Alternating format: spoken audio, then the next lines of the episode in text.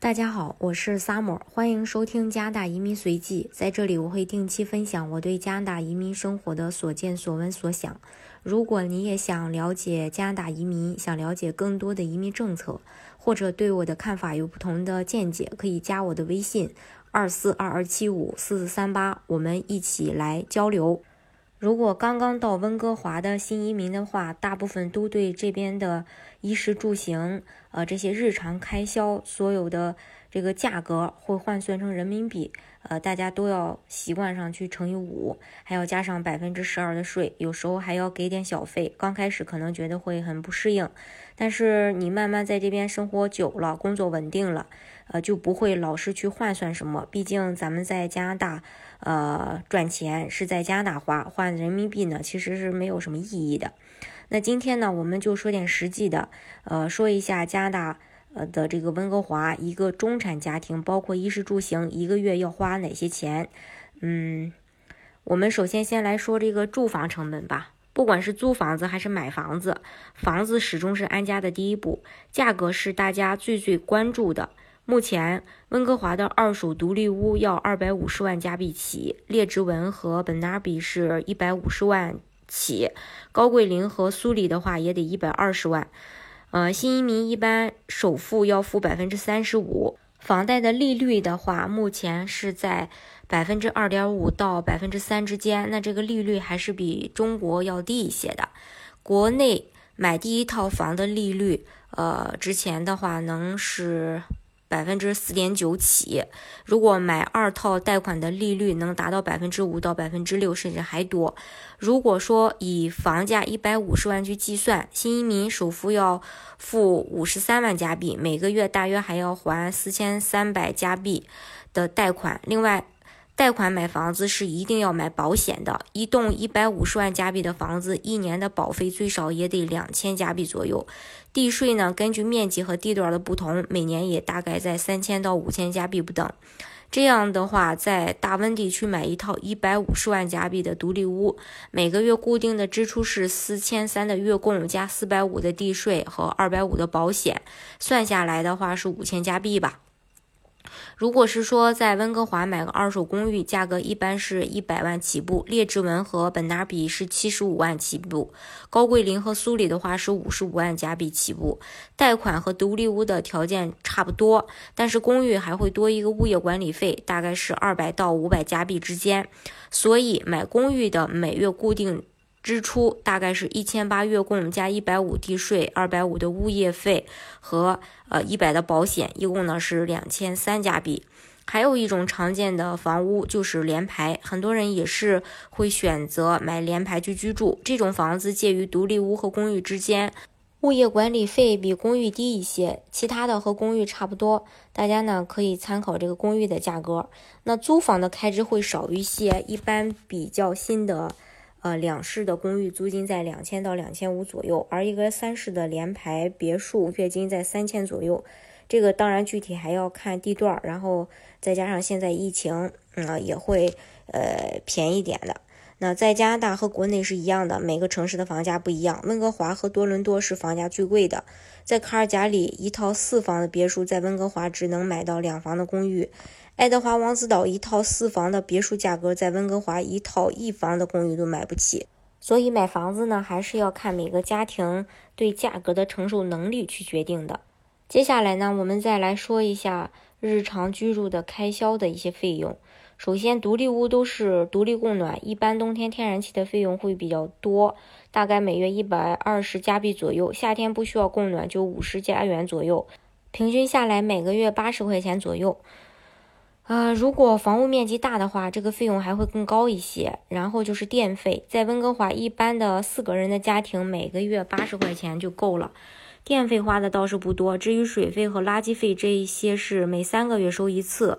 平均每个月70元左右。网费一般是一个家庭90元，整体居住独立屋的开销和费用加起来每月是350。还有电话费，每个月使用的也不一样，从30到100多的套餐都有。一般情况下50到70刀可以有无线电话短信，1000分钟打国内的分钟数，流量是4到 5G。 加拿大打电话便宜，流量很贵，手机套餐相对比较划算。7到120可以拿 iPhone X 或者是三星 S20 等等，就看你绑定几年的一个问题，每个地方的运营商也不一样，像一级的电信商 Bell、Telus、Rogers，套餐比较贵，流量少，但装宽带、电视等的综合包相对不错。另外呢，还有一级电信商的一些二级公司，比如说Freedom、Kudo、Fido， 还有 Virgin 等等，套餐价格呢很便宜，信号呢也都不差。那么住公寓的话，燃气费和垃圾费什么的都包在物业费里面了，大概就是每个月200元就够了，剩下的网费、电费这些整体比独立屋要便宜很多。这是关于这个住的一些开销。另外再说一下这个出行，你在温哥华或者乃至整个加拿大的情况基本上都一样，它不会像国内式的这个出租车、滴滴这么方便，加上温哥华经常下雨，没有车可以说是寸步难行。虽然说温哥华也有公交、地铁这些交通工具，但是生活在加拿大的小伙伴都懂，出行根本不能去依靠他们。在这里，无论是家庭主妇还是上班的精英，出行呢都要开车。所以呢，我们再来说一下这个用车的成本，像1万2到2万5刀的话，可以买到丰田、雅士利、卡罗拉、思域等同级的，还有像2万到3万刀的话，凯美瑞，还有这个帕萨特、雅阁等 B 级轿车和所有品牌的城市 SUV。3到5万刀的话，绝大部分的这个家用的 B 级轿车顶配，全尺寸的 SUV、8座商务车、全尺寸的皮卡等等，这个就太多了。5到10万，的话，奔驰、宝马、奥迪、路虎大部分车型都可以买，顶配的除外啊。12万加币的话，可以买到奔驰 S600， 15万加币以上就是豪车。在加拿大买车，除了看车的价格，还要算上一个联邦消费税和省的消费税，加起来一共是 12%。 如果你能接受二手车，那价格呢还会更加划算。至于付款方式，当然也是全款和分期去付，看你自己如何去选择。还有一种很常见的方式就是分期租赁，其实很多新移民都会去考虑租赁的，因为这样3到5年后在加拿大收入稳定了，很多家庭都会选择换新车。这样租赁的话，每月的花费大概是500加币左右，具体还是要看大家的选择。买车当然就要考虑到买车险，这个应该全世界都一样，所以我们来看看这个保费。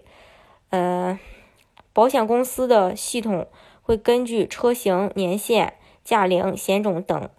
再根据这个 owner 和车的状况去确定。保险价格没法去计算，比如说同一款丰田塞纳8座的商务车，车价3万5，保险从100到300，每个月都有可能。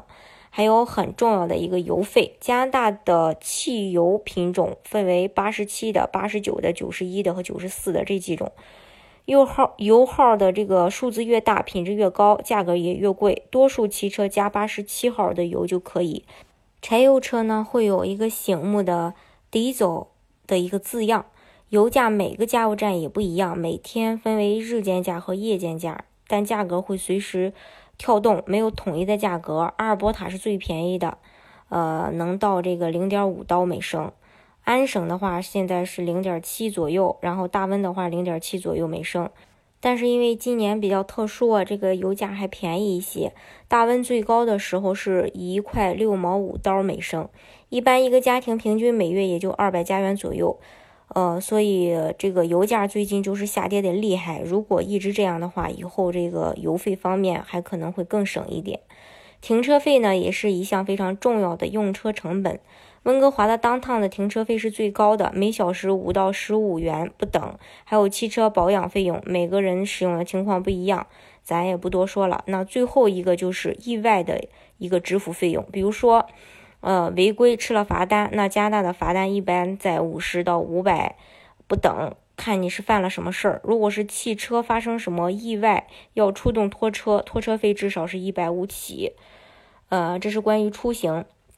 最后呢，再说一下这个吃。吃的话呢，分两部分，一个是在家做饭，一个是下馆子。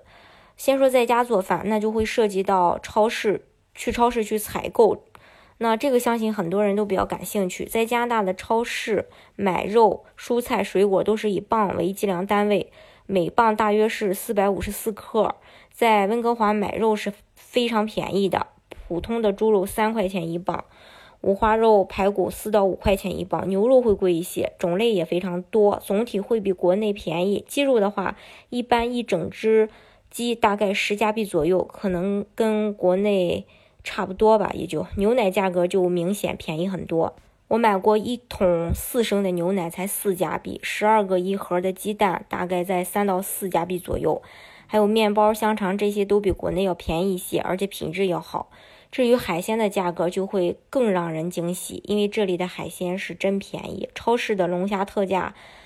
就是特价的时候才7、8块钱一磅，其他的海鲜价格都不贵。如果赶上这边的渔季的话，会更加的便宜，还有很新鲜的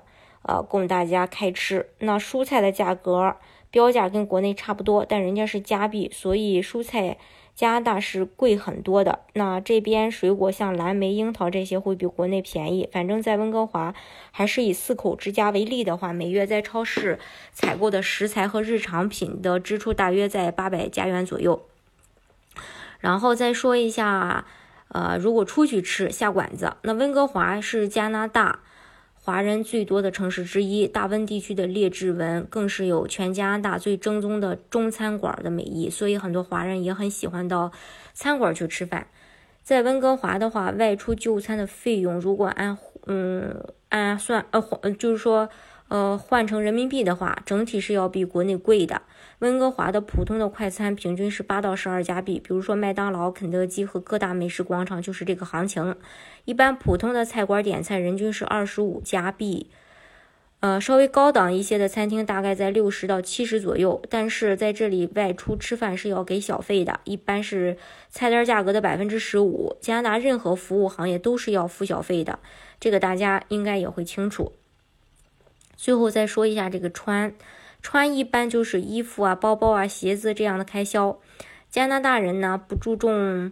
这个穿，如果说你要真正融入到这边的话，在这方面你是真不怎么需要花钱。衣服、鞋子、包包买好几件就可以穿好几年，很多当地人一件加拿大鹅可以穿10年。温哥华四季如春，服装的款式不用很复杂，这个牛仔裤还有 T 恤四季都可以穿，冬天外面加一件羽绒服就可以过冬。穿衣方面也不太好说，因为每个人对于穿着的要求也不一样，有的人可能喜欢背几十块钱的帆布包，当然也有人可能会喜欢背好几万的大牌包，所以这个很难去介绍。这些大牌包大家对于它的价格也都心知肚明，所以不需要我多做介绍。反正你在加拿大买各大品牌的衣服、包包、鞋子的话，换算下来的话肯定要比国内便宜，这是穿着方面。在这里的话会比国内开销少很多。这是关于温哥华的一些开销。好，今天的节目呢就给大家分享到这里。本人深耕移民多年，已经帮助近1000组家庭成功拿到身份。如果想要了解加拿大的移民，我都可以给你最专业的指导。如果想要了解更多的移民资讯的话，可以加我的微信，2422754438。同时也非常期待与你们的相遇。